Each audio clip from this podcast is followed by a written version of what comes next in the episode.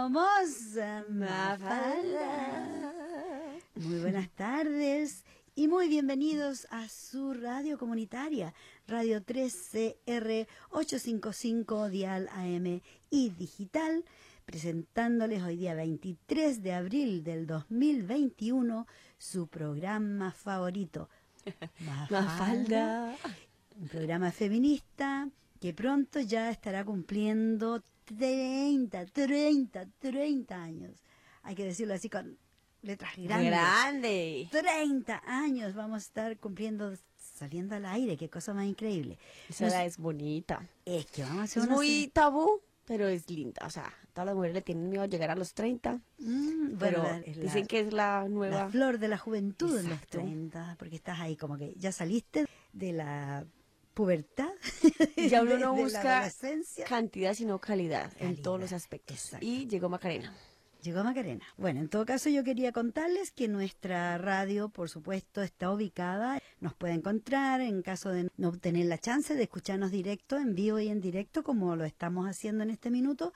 Nos puede eh, escuchar en el website www.13r.org.au y por supuesto, antes de dar comienzo al programa de hoy, Vamos a reconocer a la gente Gurungeri de la nación Kulin como los guardianes tradicionales de la tierra en que vivimos y trabajamos. La soberanía de este territorio nunca ha sido cedida, ya que esta fue y siempre será tierra aborigen.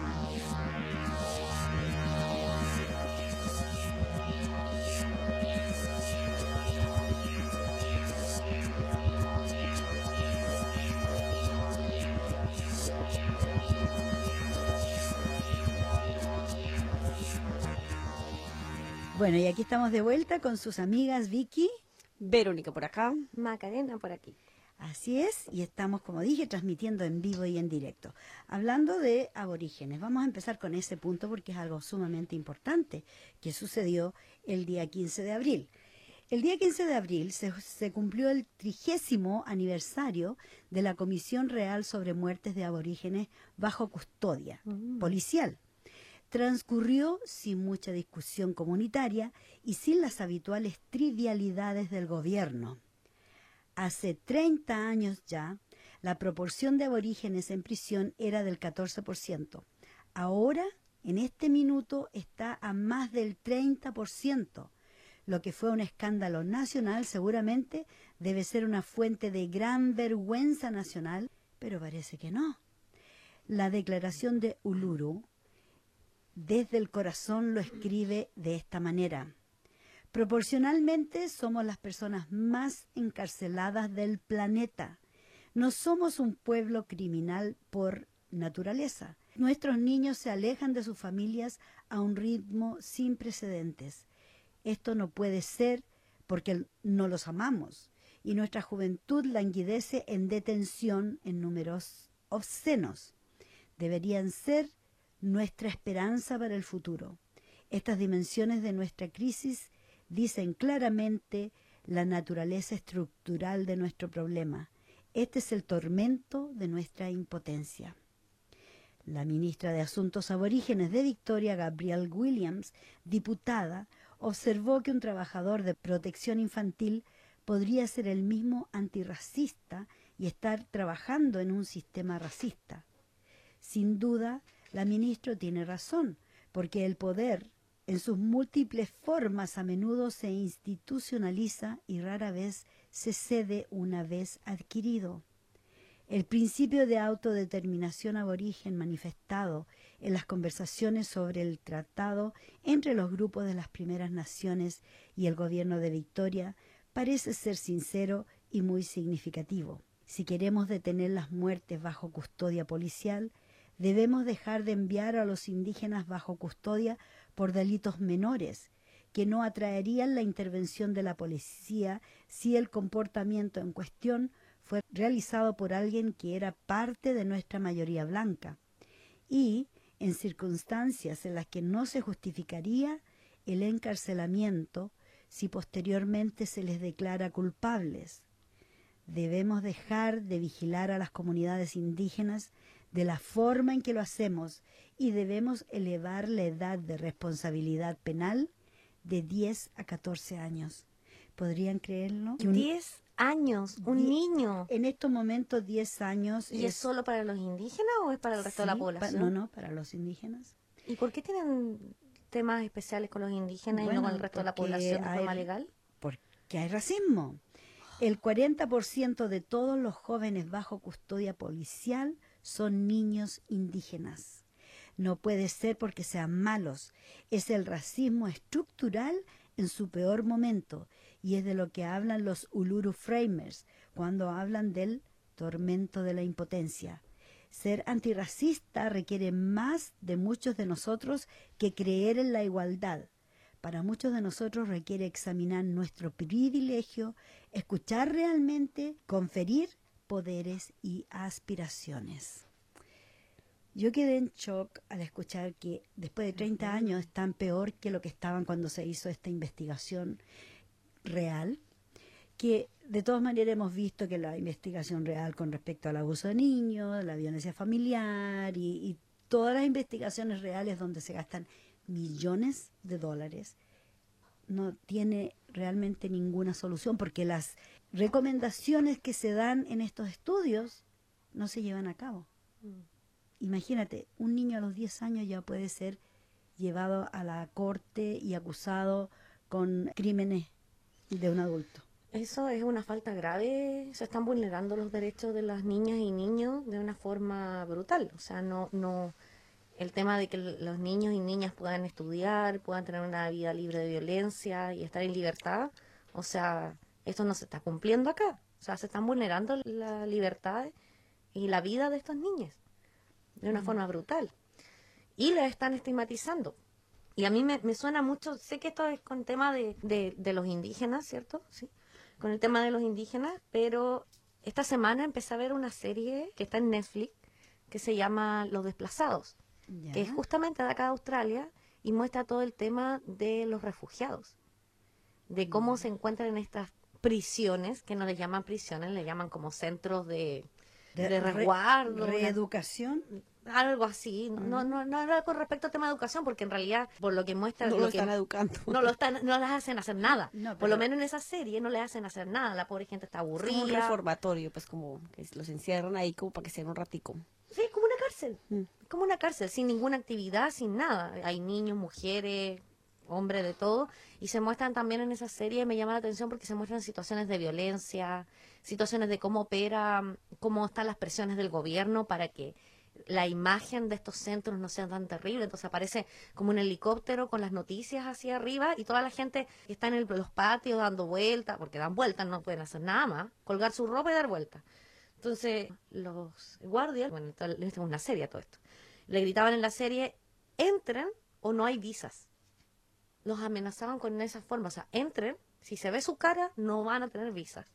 Entonces, todo el tema es el, el tema Esto de, es el tema de los refugiados. de los refugiados. Entonces, pero el tema es ese, por el tema de los desplazados, que así se llama la, la serie, y me llama la atención el nombre porque justamente esto es lo que ocurre. O sea, el desplazar a lo que para la comunidad de acá de Australia piensan que son la minoría, que no son ellos, que no son los blancos. ¿cierto?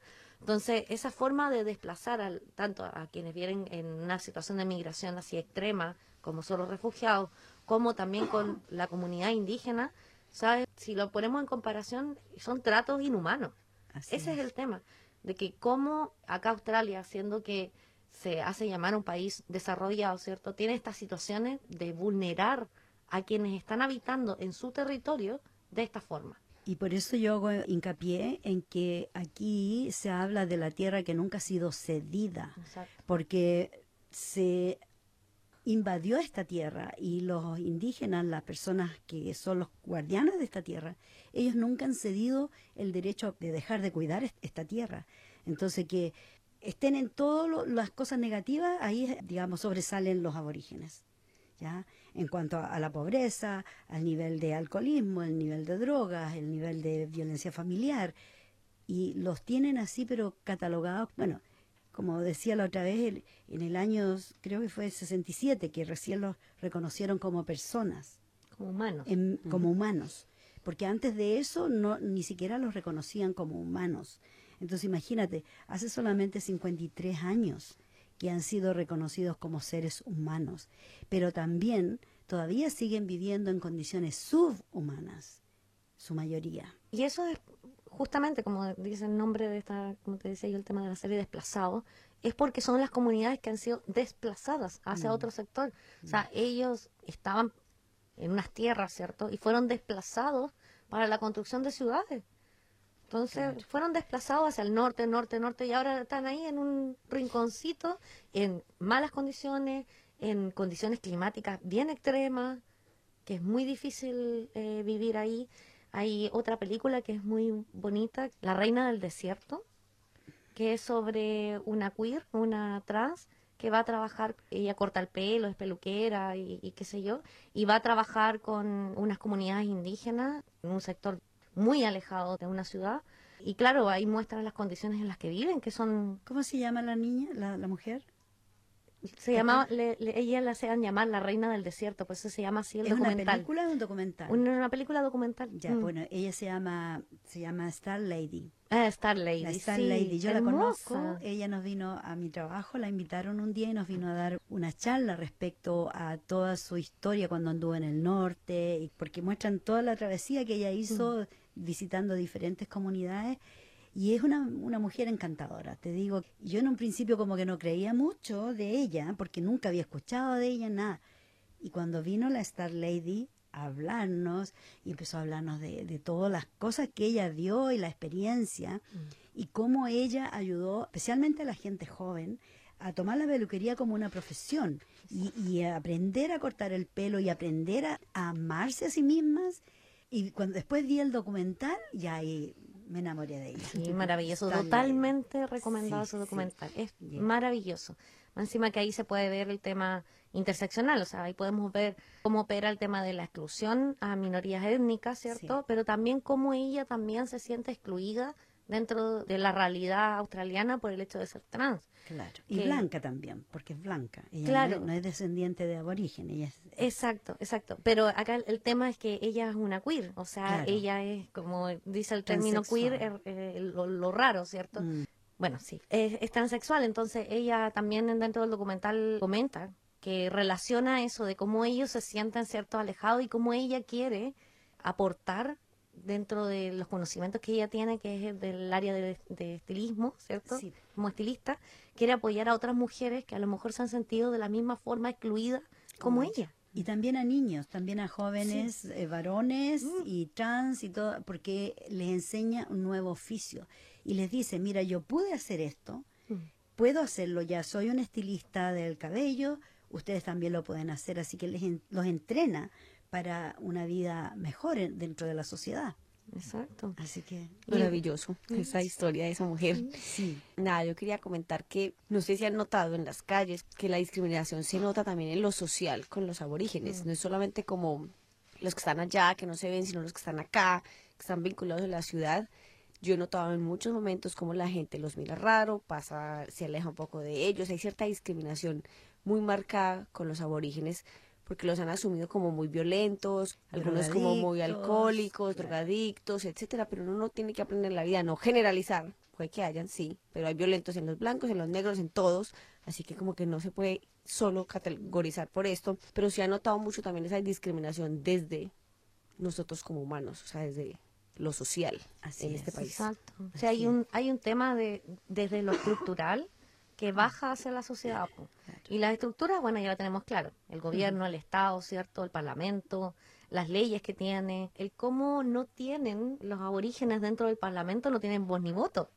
Bueno, ahora recientemente han tenido candidatos que son senadores, por ejemplo, les hablaba de la Lidia Thorpe Mm. de aquí de Victoria, Sí. que es la primera mujer aborigen que es senadora y a nivel federal Mm. creo que hay dos personas que son ahora representantes aborígenes, pero después de cuántos cientos de años. Exacto. Mm. Y aparte también están luchando para eh, ser parte de la Constitución, porque Exacto. tengo entendido que ellos están fuera de la Constitución australiana. Entonces, claro, ¿cómo se puede hacer una Constitución ahí? A mí me pongo a pensar en el caso de Chile que estamos Mm. planteando también el, el tener una nueva Constitución. ¿cómo vas a hacer una constitución sin contemplar a toda la gente que vive en el país? O sea, tienen que, tienen que estar todos presentes. Y si no están los aborígenes, siendo que esta es su tierra y esta es tierra robada. Es que aquí siempre ha primado la corona, la corona británica. Y una cosa que a, mí se me olvidó contarlo la semana pasada cuando supimos que se murió el príncipe Felipe, que él en un momento, aquí hace no sé qué año, pero yo estaba acá ya no hace tanto, tanto tiempo, que hubo un referéndum y se hizo una votación para ver si Australia decidía ser república. ¿ya? Se hizo esa votación. Y la mayoría de los australianos, los que votamos, yo voté por el sí, por supuesto, pero las personas, la mayoría votó por que no, porque querían seguir siendo parte de la corona. Y el príncipe Felipe, ahora que él falleció y todo, lo mostraron en un momento en una entrevista que le hacen a él después del referéndum y que él dice que no comprende cómo los australianos no quieren ser libres de la corona, que, cómo, que él nos explica cómo quieren todavía seguir siendo parte de la corona cuando perdieron la oportunidad de haber votado por una república. Y eso me habló mucho de esa persona. Esa acción y ese comentario me dejó mucho que, que pensar sobre el príncipe y como que lo vi de, una manera con diferentes ojos ya no como siempre hago que la realeza que siempre están buscando mantenerse ellos en el poder. En este caso precisamente con el príncipe no fue así. Y me gustó mucho escucharlo de sus labios porque se escucha claramente que él dice no entiendo cómo yo tampoco, entiendo, y todavía tenemos billetes con su carita y sus monedas y todo con la carita de la reina. Claro, claro. Bueno, es que todavía somos una colonia. Pero legalmente habrá tanta control desde la corona hacia Australia, porque Australia al tener su parlamento, al tener su primer ministro, igual opera de forma independiente. A lo mejor eso es lo que percibe la gente acá en Australia. Bueno, tenemos un contralor general que ese eh, está en contacto directo con la reina. Y resulta que muchos años atrás ese contralor le dio el saco, ¿cómo se dice? Despidió al primer ministro que estaba en ah. ese momento. Entonces sí tienen poder. Ajá, eso nomás te indica. No vamos a hablar de nombre, bueno, porque tú no tienes idea de quiénes son, pero sí, históricamente, sí, tienen, tienen un, control, o sea, si, si pasara una situación acá en Australia, ellos podrían tomar el control. somos una colonia británica. Ahora, cambiando el tema, porque ese tema no me gusta mucho, me gusta el tema de que ayer se celebró el Día Internacional de la Madre Tierra, Pachamama. la naturaleza. La Pachamama. Para nuestro pueblo mapuche y para todos los pueblos originarios, la tierra es nuestra madre y la tenemos que cuidar. Ñuque Mapu para nosotros, Pachamama en quechua para las hermanas del norte y así recibe varios nombres que la consagran como quien nos protege y permite vivir. Por supuesto, si la tierra que, que somos. Hoy y siempre la consideramos como toda la vida, incluyendo sus bosques, praderas, la vida marina, el hábitat, los peces y toda la biodiversidad, teniendo cada una de ellas un significado simbólico y espiritual que las envuelve, de esta forma, nuestra relación con el territorio constituye nuestra existencia en este ciclo de vida. Por esto es sumamente importante mantener ese equilibrio sagrado entre pueblo y naturaleza. Este es el momento de hacer un llamado a reflexionar y a realizar acciones que puedan reparar el daño que ha sufrido la Nuñe Mapu o la Pachamama a través del extractivismo brutal que ha soportado, Mapu Inchin, no lo puedo decir porque son palabras mapuches, pero vamos a tratar. Mapu Inchin La tierra es nuestra madre. Nuestro planeta está en riesgo y necesita la ayuda de todos. Algunas ideas para cuidar el medio ambiente son elegir productos como lo conversábamos la semana pasada, hmm. elegir productos que no estén envasados en plástico y recicla o reutiliza los envases. Yo lo hago con todo. Sé un consumidor responsable, consume solo lo que necesitas y agota la vida útil de los productos, o sea, no comprar por comprar, ¿cierto? No al consumismo. No al consumismo. En otras palabras, reduce, reutiliza y recicla. También sé un consumidor responsable del agua. No desperdicies este cada vez más escaso recurso y al mismo tiempo estarás ahorrando energía porque hacerla llegar a tu casa, tratarla y desecharla implica un gasto energético enorme. Digamos no a los transgénicos, ni en nuestro campo ni en nuestra mesa. Opta por productos frescos y naturales. Cambia el centro comercial por el mercado. Estarás comprando productos más frescos y seguros, sin transgénicos, además de apoyar a los productores locales, reactivando nuestra economía. Prefiere los productos orgánicos y de comercio justo. Los productos orgánicos respetan el ambiente en su proceso de elaboración y son más sanos y seguros que los procesados de manera industrial. No al TTP-11. Por supuesto, a ninguno. Y hablando de la madre tierra, que encontré una noticia muy interesante porque se reunieron varias organizaciones en Estados Unidos y Europa, etcétera, y se hizo ciertos compromisos que ojalá se cumplan, que ojalá los hagan, entre esos el presidente ahora Joe Biden, que dice que va a trabajar para que el efecto invernadero de Estados Unidos disminuya para más o menos el 2030. Entonces se comprometió con eso. Y China también, que Dios mío, sí que está recontaminado China, porque para ellos el propósito es que para el 2060 logren bajar todas esas cosas que las afectan, emisiones, las emisiones que están afectando, que es gracias a las industrias, a las empresas. Entonces como que hubo un compromiso de parte de estos países para eso. Entonces es como un positivo, esperemos que realmente lo cumplan. Así que punto ahí. Y también hubo otra eh, conmemoración latinoamericana donde estuvieron reunidos 12 países, eh, Argentina, México, Bolivia, Ecuador, bueno, etcétera, donde también se hicieron varios compromisos para empezar a trabajar. O sea, como que entre esas estaba Michelle Bachelet, que ustedes obviamente la conocen, Porque que también estuvo involucrada y estuvo, exacto, con el cuento de la ONU, hicieron bastantes compromisos que, pues eso es bonito porque por lo menos ya los líderes están empezando a meter un poquito como, bueno, Claro. responsabilidad de que tienen que hacer cambios por la madre tierra. Es que esa, esa es la Agenda 2030, donde todas las organizaciones que componen y que participan dentro de la ONU están obligadas a, supuestamente, a seguir ciertos requisitos y en base a un desarrollo sustentable.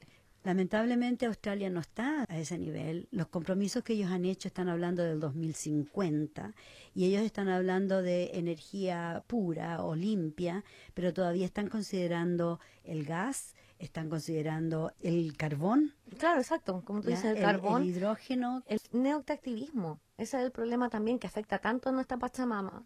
El neoactivismo está echando a perder todo nuestro planeta. ¿Sabes lo que está proponiendo el gobierno australiano de hacer minería en el mar profundo?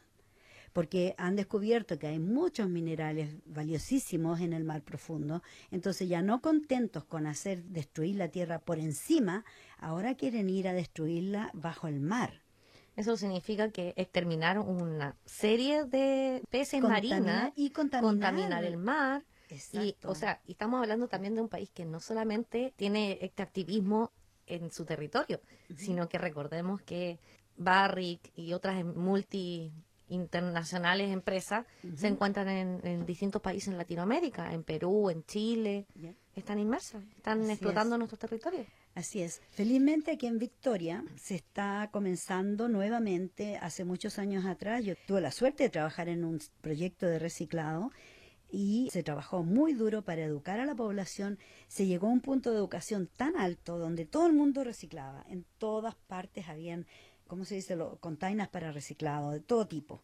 Y resulta que después de eso quitaron los fondos y cambió el gobierno de gobierno de izquierda a gobierno de derecha y de ahí se fue Por el caño. por el caño, precisamente. Hasta ahí llegaron. Hasta ahí llegó todo y resulta que ahora el gobierno está hablando de que van a empezar a, a pagar por los envases.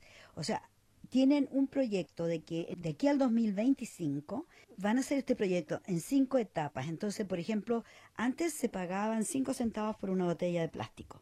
Tú llevabas a un lugar, a un depósito, y te daban cinco centavos, que en esa época, digamos, eran como 50 centavos. ¿ya? Entonces tú depositabas el can de bebida de aluminio, te compraban el aluminio, te compraban el vidrio y te compraban el plástico. Van a empezar a hacer lo mismo. En estos momentos tienen 35 millones de reciclado de vidrio. Tienen una cantidad enorme de reciclado de aluminio. Entonces, ¿qué están haciendo? Las municipalidades se están dando cuenta que la población no se ha vuelto a reeducar con respecto a qué se recicla, cuál es producto reciclar. Entonces, ¿qué están haciendo? Por ejemplo, el Philip Bay Council, lo que están haciendo es se están metiendo en los basureros o se llevan las basuras y antes de colectar la basura, revisan, revisan si hay cosas que no deberían estar ahí, te ponen una estica y tú tienes que limpiar porque ahí es- ya se contaminó ese reciclado.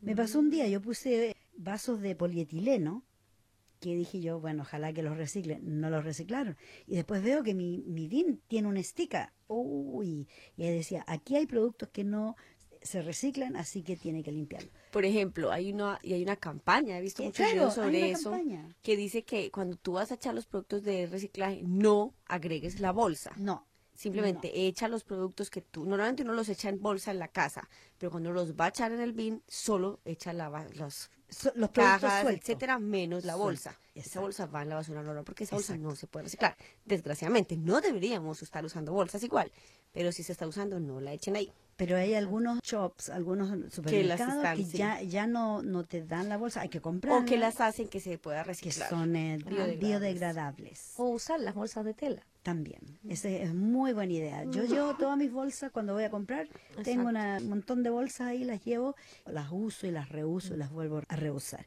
Bueno, yo creo que tendríamos que hacer una pequeña pausa musical. ¿Qué nos traes hoy Traes, día? Macarena. Macarena. tengo un temita que es como para que podamos comenzar nuestro segundo bloque feminista. Ya. Se llama Machirulo. Sabrosita. Escóndete. Machirulo, vamos Así con que el machirulo. Vamos con la cumbia. Vamos. Vamos.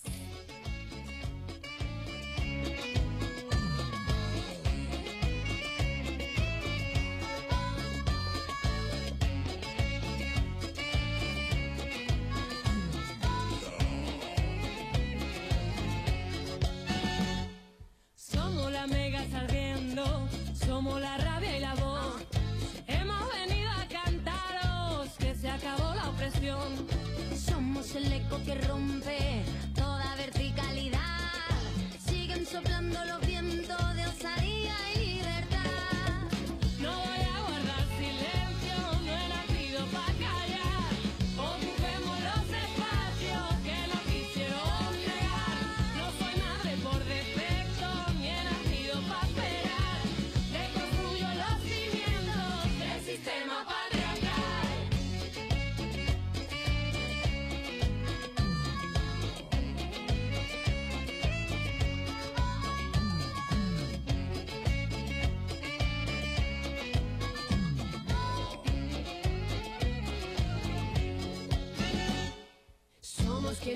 se rinde, quien ante una rebelión, una gran ola que embiste este sistema cero. Desaprendiendo el camino, construyendo al caminar. La libertad se conquista con las ganas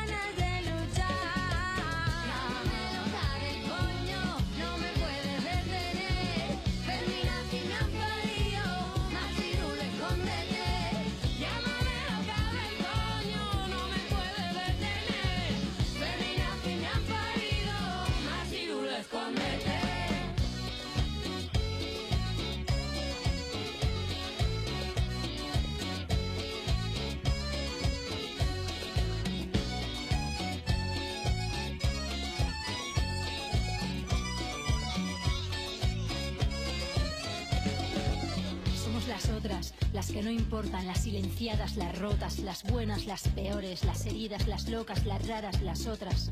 Somos la rabia de nuestras asesinadas, somos la ira y la alegría de nuestras hijas, somos las nietas de las brujas que quemasteis, somos la daga en vuestro cuello, somos la sabiduría de las mayores, somos las que decidieron importar, somos la venganza y la risa y el abrazo y el grito colectivo de las hermanas. Nos hemos reconocido entre nosotras y hemos identificado al enemigo. Nos hemos dado la mano y la palabra. Queremos lo que es nuestro y lo queremos ahora.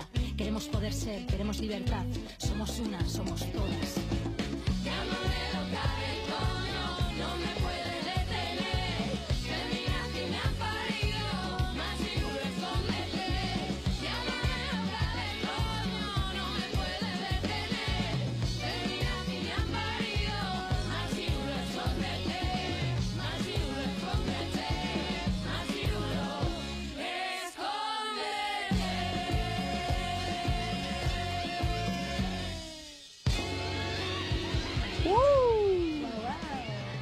Se aprovecha. Eso. Está bailable. Así es la cosa. Bueno, y aquí estamos de vuelta en su programa. Mafalda. Bueno, estábamos conversando antes de volver de las cosas terribles que están pasando, que a pesar de que no tenemos pandemia en Australia y que la- las fronteras se están abriendo y que tenemos de repente un caso aislado por aquí, por allá de COVID, el impacto que está creando el asesinato de mujeres y de niños no ha parado. Tenemos unas estadísticas acá que hablan de que 33 mujeres y 11 niños han sido asesinados en Australia desde el primero de enero del 2019, dice. O sea, 33 mujeres en 26 semanas. Esto realmente me llega al corazón, me rompió el corazón de ver cómo una pequeña niña de nueve meses de edad, Kobe Shepherdson, fue asesinada en las manos de su padre cuando él se la amarró al cuerpo y se tiró por un acantilado. Se mató, qué bien, pero también mató a esta pobre niña, este pobre ángel inocente, solo por torturar a la madre.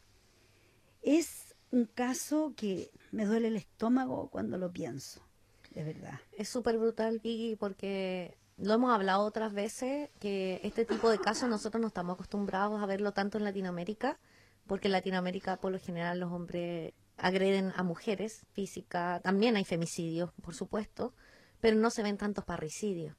Parricidio es la muerte a- al, hijo, ¿cierto?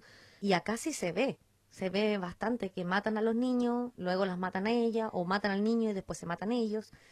Entonces es una forma de castigo a la madre, un castigo a la Claro, maternidad. Claro que sí. O sea, Ahora, desde enero de este año van 14 mujeres asesinadas aquí en Australia. Y otro de los casos fue de una mujer que el día antes, precisamente el día antes de este asesinato, el marido, que estaban separados, había una orden de intervención, él quebró la orden de intervención, fue a la casa y mató a su esposa y la quemó en el patio trasero y cuando vino la policía porque los vecinos escucharon, sintieron, bueno, vieron fuego, vieron escándalo y cuando llegó la policía ya era demasiado tarde. Y ahí de nuevo está esta pregunta que nos hacemos, ¿hasta cuándo y hasta dónde la policía puede hacer algo por eh, proteger a estas mujeres que están en tan alto riesgo de ser asesinadas? Sus tres hijos adentro de la casa, en total pánico, en total shock, mientras su madre era asesinada en el patio de la casa. Son cosas que me dejan sin habla y con mucha rabia, con muchísima rabia, porque esto no para. En vez de, de- parar, eh, sigue creciendo y, y- y es como una ola de nieve que crece y crece y crece. y a, a mí me llama enormemente la atención, Vicky, de que en los niveles de crueldad de estos femicidios sean tan enormes. Y lo otro que llama la atención también es que cómo estas cifras siguen, no sé si aumentando, pero siguen estando igual que como estaban antes, por así decirlo. Vamos como igual. Pero en otras partes del mundo, porque hay pandemia, la violencia hacia las mujeres ha incrementado. Pero acá no estamos con pandemia, entonces no debiésemos estar teniendo estas situaciones. Las mujeres no están encerradas en las casas con sus agresores, no están obligadas a estar al lado de ellos, como lo que está pasando en Europa o en Latinoamérica, con los toques de queda y demás es que están encerrados con sus agresores. Así Eso no es. está pasando acá. Entonces, ¿qué pasa con estas situaciones de violencia? ¿Qué, qué está que- pasando con, con las políticas públicas? Bueno, de hecho hay políticas públicas y tengo acá una larga lista de estadísticas sobre violencia familiar y hablan de que aproximadamente 3 billones de dólares han sido otorgados después de la investigación real que se hizo sobre la violencia familiar. El costo de violencia familiar a Victoria al año para la, Comisión Real desde el 2015 al 2016. En un año se gastaron 5.3 billones de dólares. En un año, tomen nota. El número de incidentes de violencia familiar atendidos por la policía en el año al 31 de diciembre al 2020 subió de 78.000 a 92.521 casos donde la policía tuvo que asistir. Ah, Eso en periodo de pandemia. Exacto. El número de mujeres y niñas escapando violencia familiar y que las tuvieron que devolver de los servicios de ayuda a la gente sin casa todos los años es de 26 mil, porque no hay viviendas que den abasto para recibir y para poner en refugio en lugares seguros a las mujeres, porque la mayoría son mujeres que están experimentando o que están sufriendo violencia familiar. O sea, 66 mujeres en estos momentos están en acomodación de crisis y 55 niños, pero por noche, en moteles u hoteles, porque no hay otra forma de darles para dormir durante la noche. El número promedio de llamadas al día a Safe Steps, que es un servicio de violencia familiar que ellos refieren a las personas a los refugios, ellos al día tienen un volumen de 250 llamadas diarias.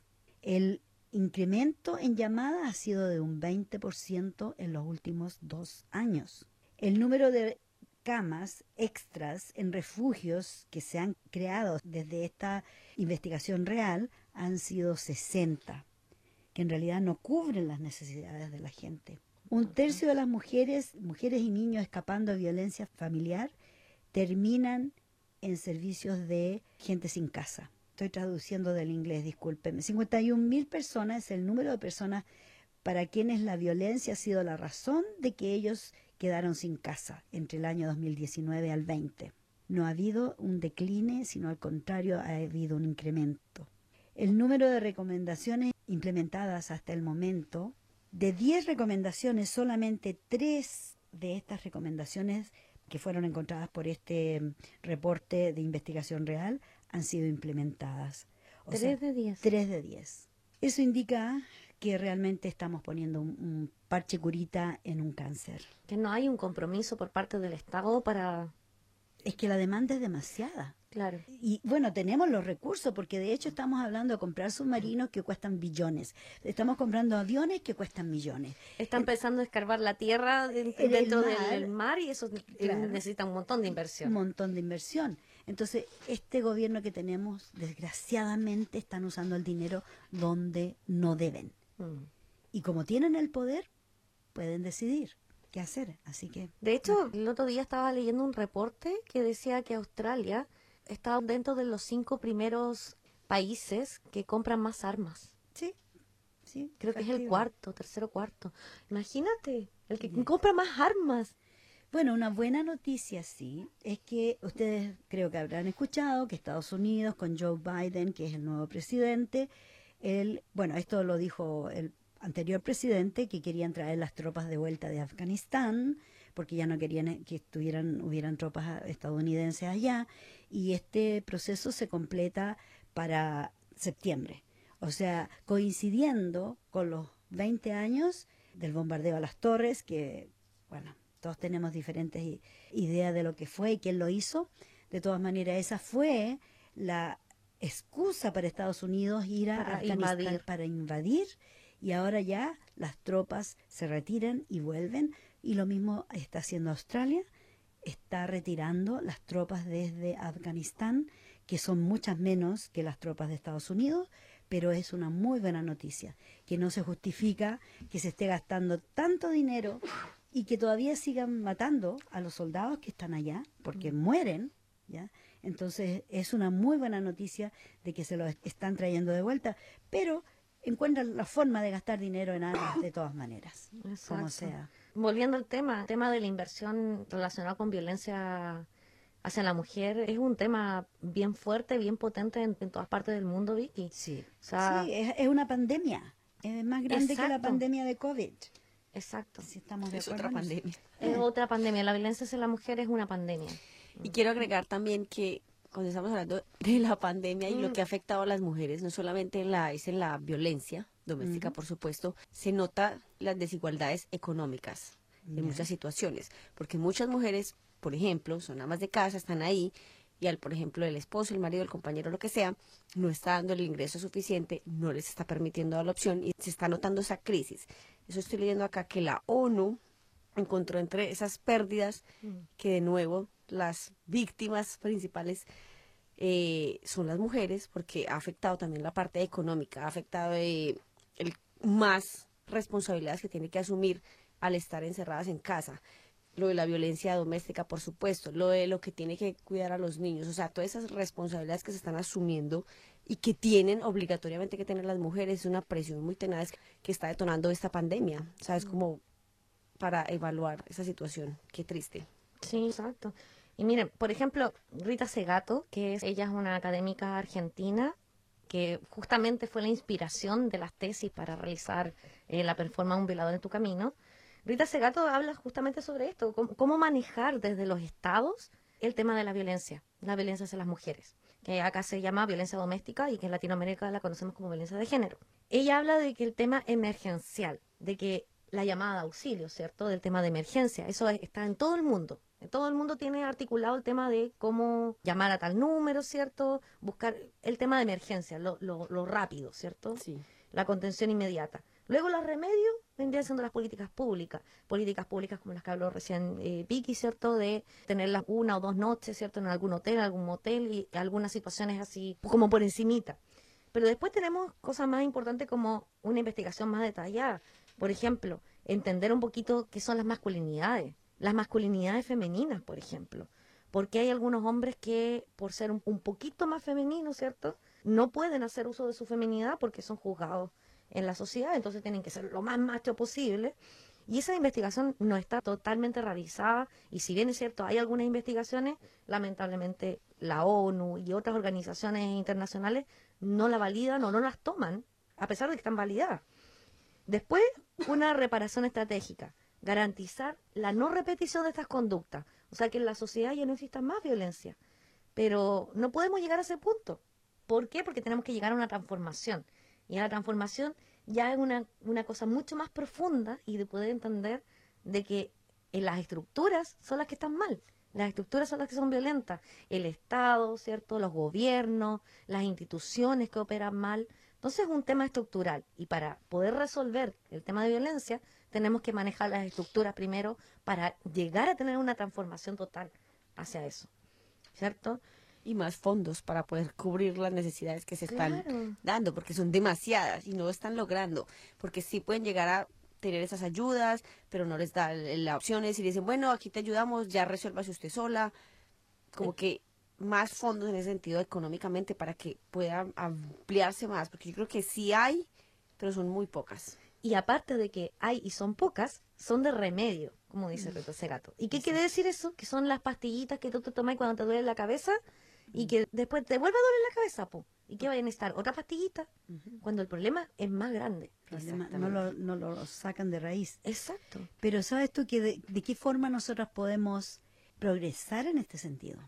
Hay formas en las que podemos progresar las mujeres como una entidad, como una fuerza, como un poder.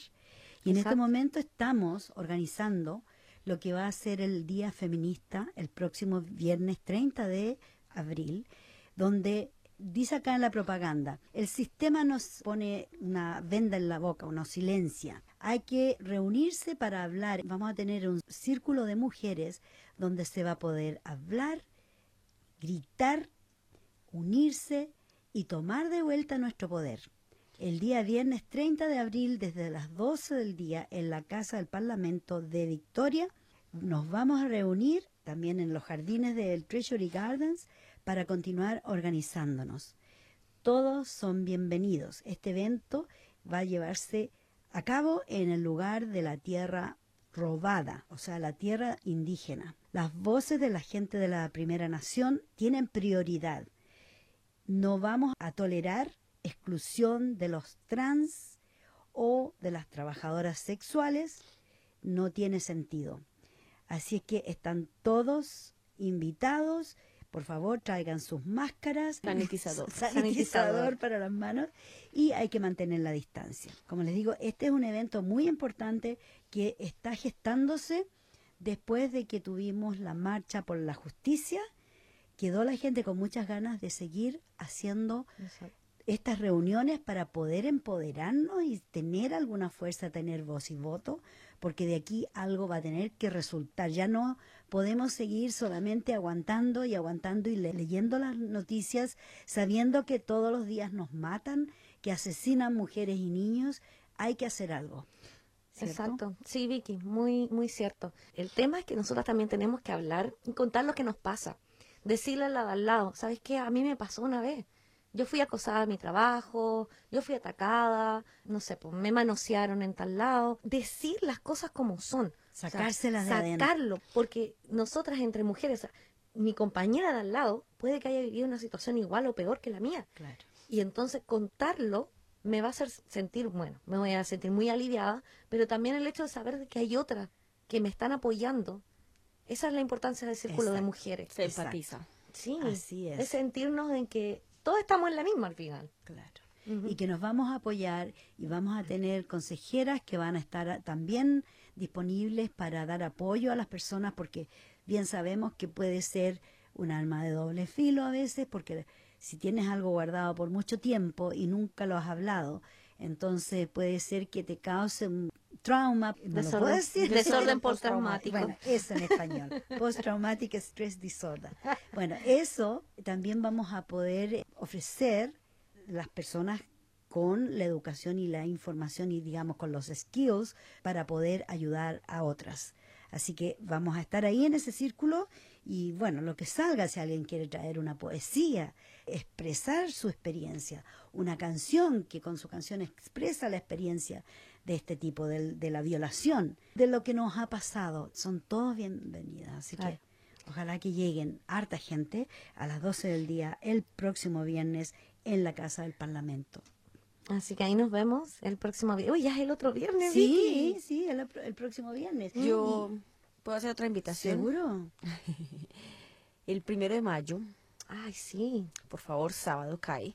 Realmente es viernes, sábado y domingo, pero el primero como tal, o sea, es una fiesta latina, puede ir a comer, puede ir a disfrutar, puede ir a bailar, pero el primero se va a hacer como una especie de mm, solidaridad con Colombia, que es lo que está pasando. Entonces, es en apoyo al paro nacional, porque en Colombia estamos en paro por el cuento de la reforma tributaria, que es una porquería, otra vez le clava duro a los pobres y le tira durísimo bien a los ricos, entonces estamos en contra de eso, también en contra de las masacres que han habido todos estos años, que hubieron desde hace ocho años con los falsos positivos, y en solidaridad con el pueblo colombiano. Nuevamente en Melbourne traemos la canción al parque, así se llama. Artistas, música, arte y cultura se unen en concierto para ofrecer un canto por la vida, es en apoyo por la vida. Acompáñanos a cantar por el derecho a la vida, por la paz y la esperanza, por una Colombia justa y libre. Traigan sus camisetas, banderas y pancartas. Juntaremos nuestras voces y corazones en apoyo a nuestro pueblo, a mi pueblito, pues, para que toda Latinoamérica, así como nosotros, los colombianos, los hemos apoyado a ustedes, chilenos, cuando estuvieron en Chile despertó, por lo menos yo y sé que muchos de mis amigos colombianos estuvieron apoyándolos.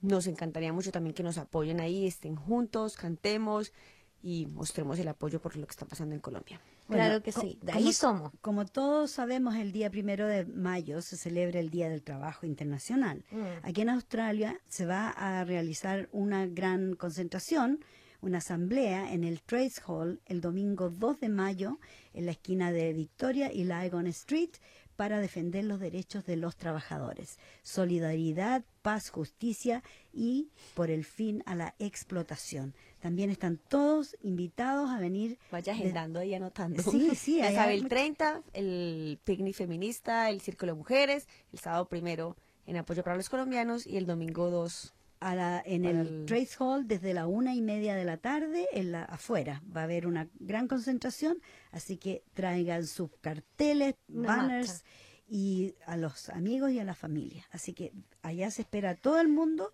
Hay que salir, aprovechar que todavía el clima nos permite de salir y que no está lloviendo y no hace tanto frío. Así que hay que aprovechar de protestar y demostrar que estamos vivos, que el COVID ya pasó y que nos vamos a cuidar. Sí, no olviden, hay que traer la mascarilla, hay que mantener el distanciamiento social, pero seguimos vivos y seguimos luchando por la justicia, la solidaridad, la paz, el amor y todas las cosas lindas de la vida. Sí, exacto. Así que el viernes va a ser hermoso, maravilloso, muy sororo. El Ya. sábado ahí apañando ahí a, a Colombia, Colombia. ¿cierto? Y el domingo Colombia. ya preparados para ya ir a tiene el fin de semana listo. Tiene el Ya- fin de semana ya listo, se lo listo la otra arreglamos, semana. tenemos el panorama listo para ustedes, así que no se olvide. Y, Ya. a- y ahora como tanto como estábamos hablando, ¿cierto?, de Colombia, Ajá. me acordé de una canción que me Ya. recuerda tanto a Latinoamérica, Ok, acá. Acá. Así que Ajá. ese Paco pudo haber sido Bueno, aparte Paco, ese Paco que mató al George fue declarado culpable y se hizo justicia por primera vez se puede decir en Estados Unidos, Oh. cuando ese hombre le puso la rodilla en el cuello a una persona negra por 9 minutos 26 segundos. Hasta matarla. Hasta matarlo. Le extinguió la vida. Y eso que haya sido declarado culpable es un gran acierto de la justicia, finalmente. exacto. Así que con esa noticia buena nos vamos a despedir hoy día y darle las muchas gracias por sintonizarnos todos los viernes y también volverlos a invitar para que el próximo viernes a las seis y media en punto nos espere y le digamos bienvenido a su programa Mafalda. Chao, chao. Chao. Chao, chao.